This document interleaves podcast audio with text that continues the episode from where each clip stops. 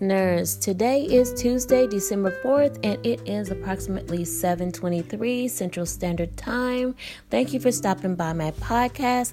My name is Terry and I am a nurse educator and a CPR instructor. I'm also known as the Nurse Informant by my podcast and my blog. My blog name is thenurseinformant.wordpress.com and I would like for you to go by and browse a little bit, see what I have to offer on that platform. Also, um, as you get to know me, share out my podcast, clap it up, and make me your favorite. I wanted to finish up my nursing journey story. Like I said on episode three, I um, got my LPN in 2001, and I wanted to talk to you guys about my journey while I was in school getting my LPN. Um, while I was in school, um, I was, we only did the uh, program was only like 10 months and it was at a community college here and at my in my town and um I had a few issues with the school that I um, eventually got resolved.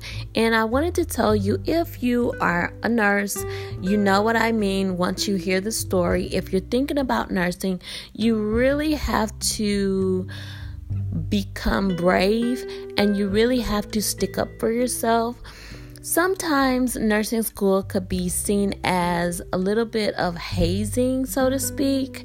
Um, not really hazing like you see on the news stories. Of course, I've never been hazed, so I can't tell you what hazing's like. I can only imagine. Um, however, um, I've heard the word hazing when you're going through nursing school.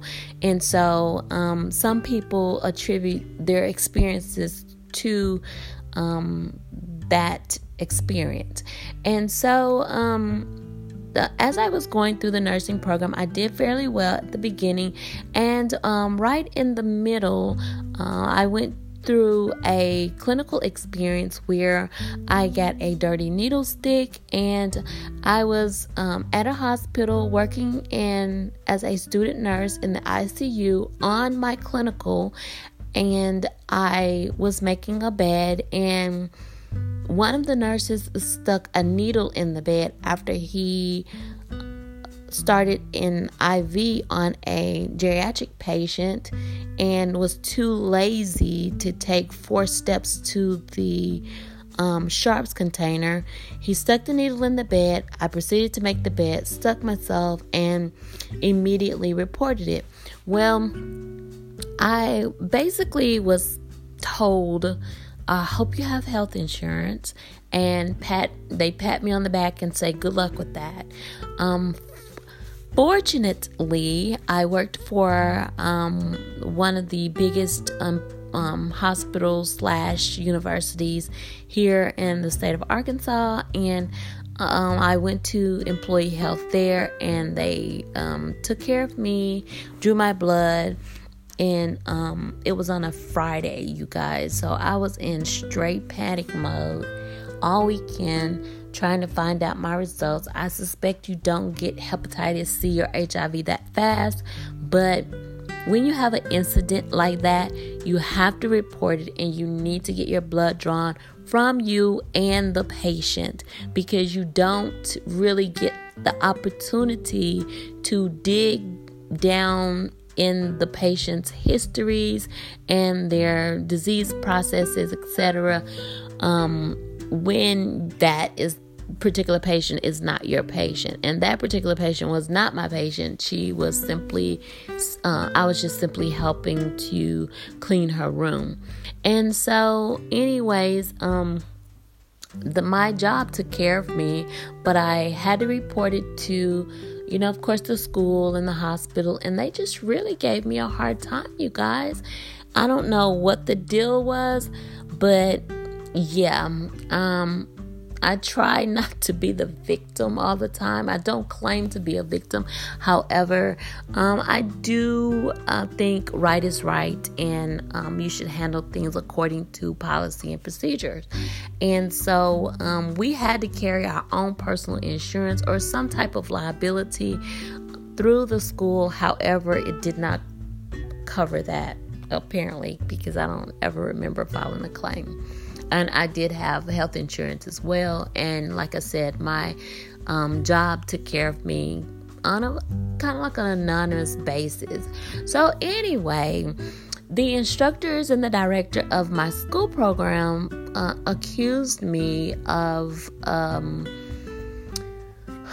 quote unquote trying to get them in trouble.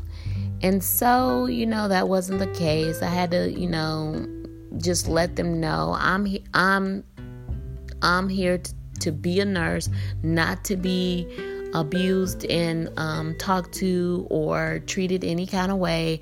And so, yeah, I reported what I needed to report to whomever I needed to report it to um, because I believe that my um, job contacted the school as well.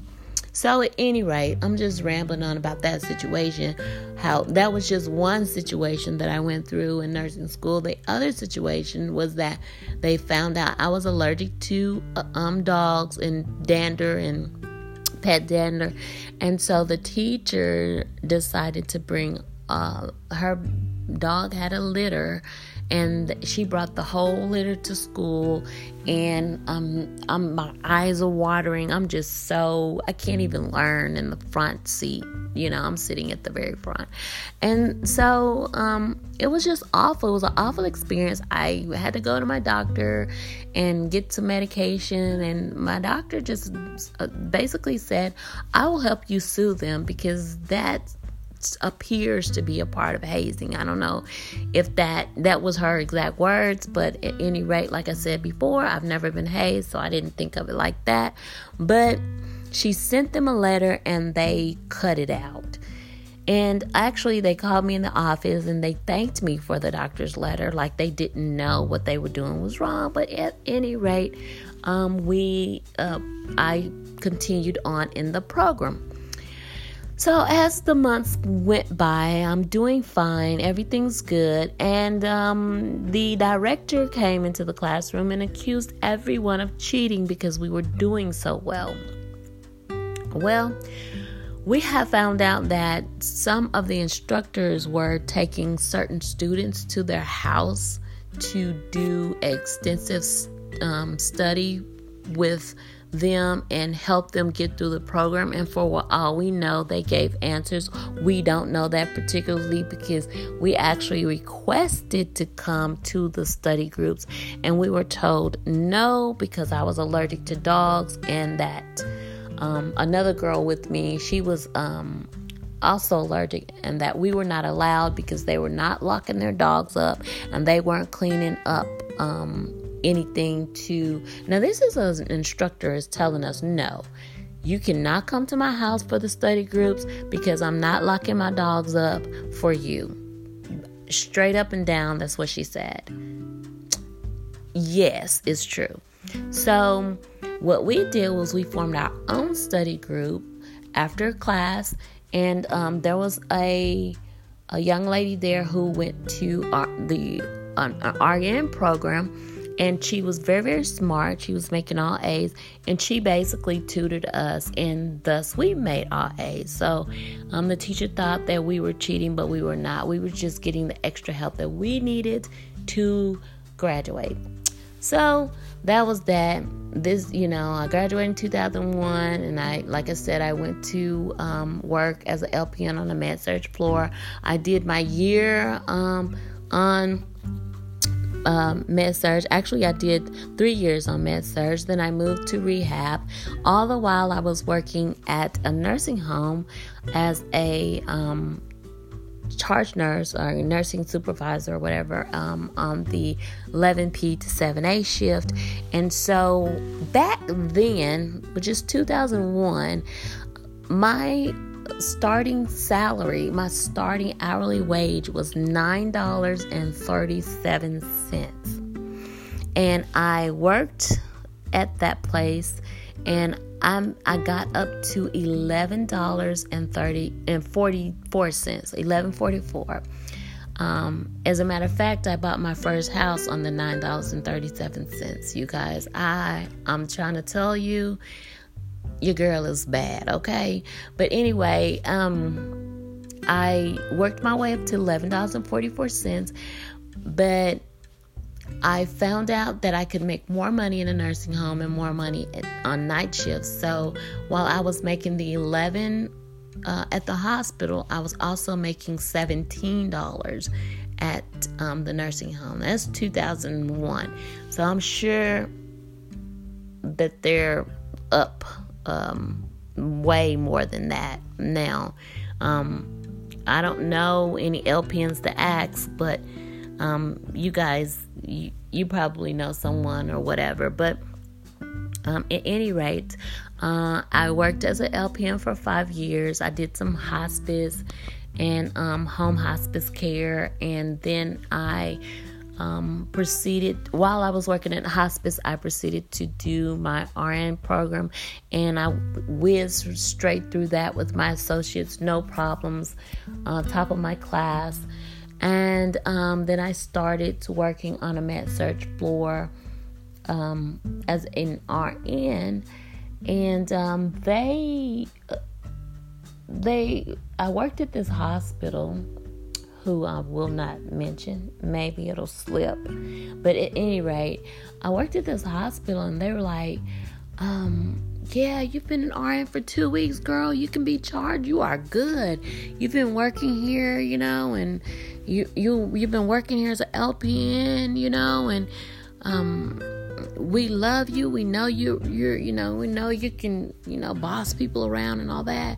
And so I told them no, I, I don't have any charge nurse experience, and as an RN, um, I'm trying to acclimate to what my responsibilities are as an RN and the basics not being charged, which I did know that at that time, you know, one being a nurse for one year at least doing charge, but not two weeks. Come on, you guys.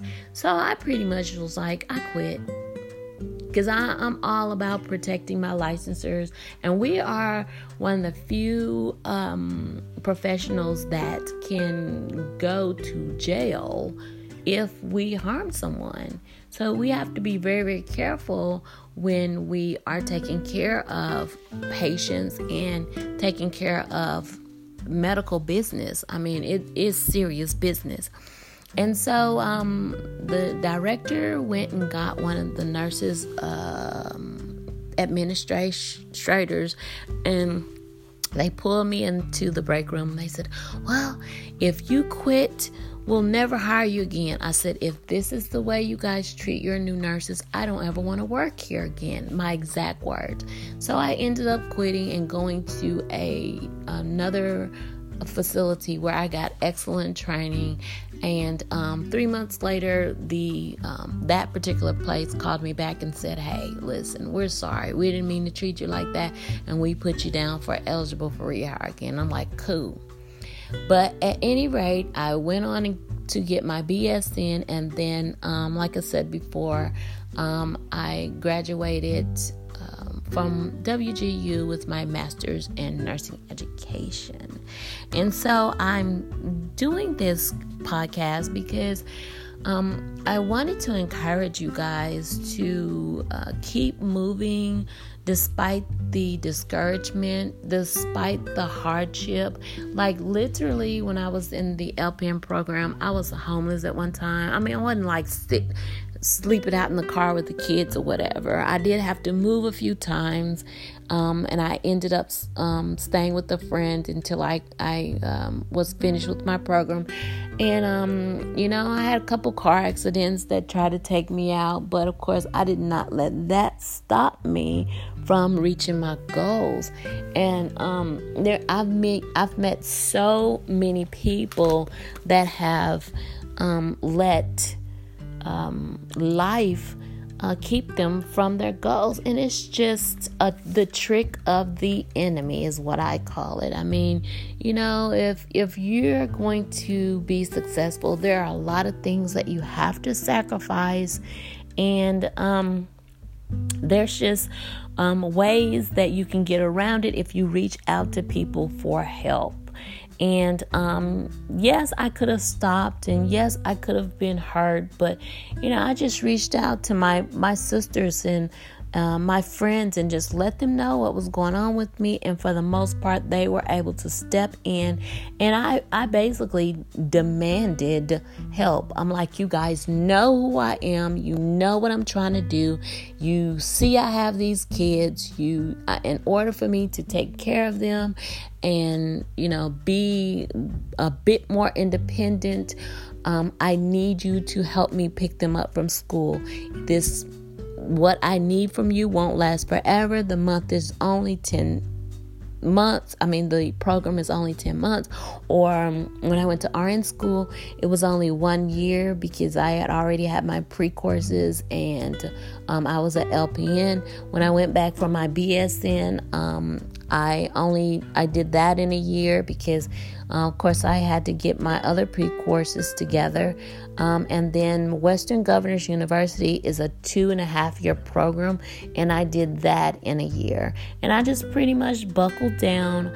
I refocused and I redefined everything that I needed to do to be successful. I kept journals and I wrote things down step by step. Everything I needed to be successful, that's exactly, you know, kind of like what I did.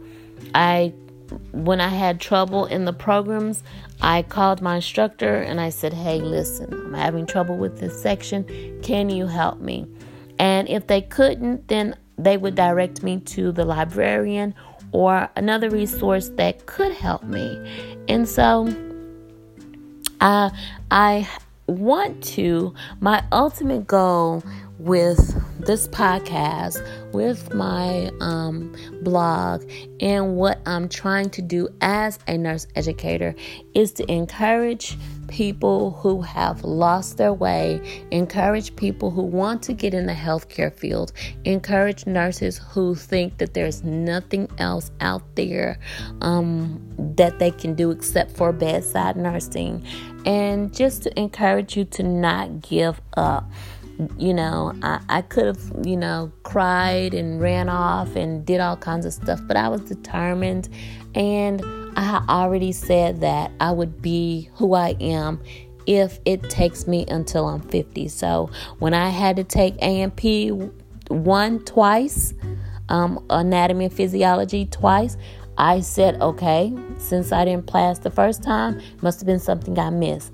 I had to take anatomy and physiology two twice. I said, okay, the first time when I didn't pass, there's something I must have missed. And so I didn't let those repeat classes get me down or anything like that. And I just I just want to um you know, just encourage you guys that if you're listening to this podcast, if you know someone who needs to be encouraged, um, have them follow me or they can go to the nurse informant um, the nurseinformant.wordpress.com and follow my blog. Um, I'm going to come back tomorrow and we're going to discuss 10 side hustles for nurses. And some side hustles can turn into main jobs. And so or businesses. I started a cpr business and it has been good to me as well as some consulting and um, i do admission letters for nursing students, graduate students who are having trouble wording their admissions letters, you would be um, surprised at my letters. They sound nothing like me. For whatever reason, I am very articulate in writing as opposed to talking. Um, I don't have a script in front of me now, and so I'm trying to give you as much information as you can stand on a podcast. Um, I know that some can last long and some can be short, but I want you to feel me, get to know me, and um, like I said, share it out to people who you think it would be um, informational to. Um, make me one of your favorites. Give you know, clap it up for me if this information has helped you, inspired you, or if you're gonna come back and just you know see what else i have for you. Um like i said i'm gonna come back tomorrow and we're gonna talk about 10 side hustles for nurses and i'm gonna give you some resources that you can use to um, get those going and um, if you are listening to this podcast and you are not a nurse, you can still follow me because I'm going to do some health and wellness on here as well. We may talk about um, blood pressures, diabetes, cardiovascular disease, all the normal stuff that everyone else is talking about that's prevalent in our communities and throughout our southern states. Um, obesity, and I can talk about those things because I suffer with a lot of it my own self, and of course, my family. Um, I have um, helped my mom with her diabetes and got her down to a normal range as well as her blood pressure. So, we'll talk a little bit about putting cayenne pepper in warm water to lower your blood pressure and your blood sugar. And, um, things like that. So, anyways, um, thank you for stopping by, for listening, and I'll be back to talk to you guys soon. Have a great day, and I'm sorry about the rambling, but this has been like the most fun I've ever had. Anyways, talk to you soon. Take care.